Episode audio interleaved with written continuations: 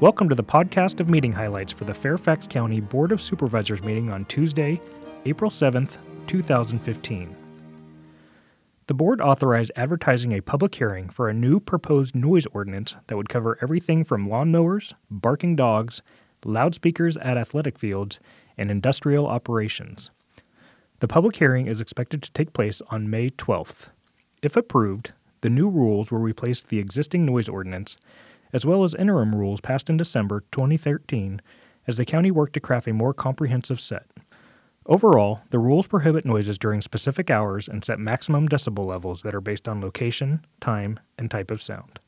The board authorized filing reply comments with the Federal Communications Commission in response to a notice of proposed rulemaking relating to 911 governance and accountability and improving 911 reliability.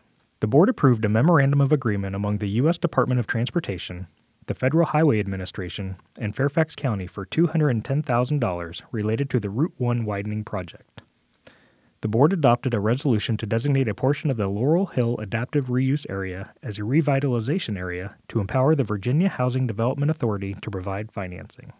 The board held a public hearing on the FY 2016 effective tax rate increase.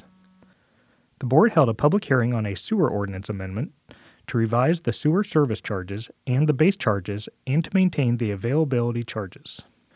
The board held a public hearing on the county executive's proposed FY 2016 advertised budget plan, the advertised capital improvement program for fiscal years 2016 through 2020, with future fiscal years to 2025, and the current appropriation in the FY 2015 revised budget plan. Public hearings will continue on April 8th and April 9th with more than 200 people registered to speak over the three day period. The board made presentations to community groups and individuals. The board recognized Mount Vernon Woods Elementary School for its 50th anniversary. The board recognized McLean High School's girls gymnastics team for winning the Virginia High School League 6A state championship. The board also recognized Langley High School's girls swim and dive team for winning the Virginia High School League 6A state championship and the board recognized Lift Me Up for its 40th anniversary. In addition, the board designated May 10th through 16th as Police Week and May 15th as Peace Officers Memorial Day in Fairfax County, and the board designated April 16th as Holocaust Remembrance Day in Fairfax County. That's all for this podcast of meeting highlights for the Fairfax County Board of Supervisors. Thanks for listening.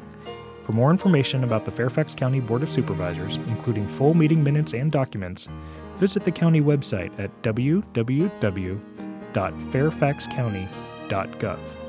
This podcast is produced by the Fairfax County, Virginia government.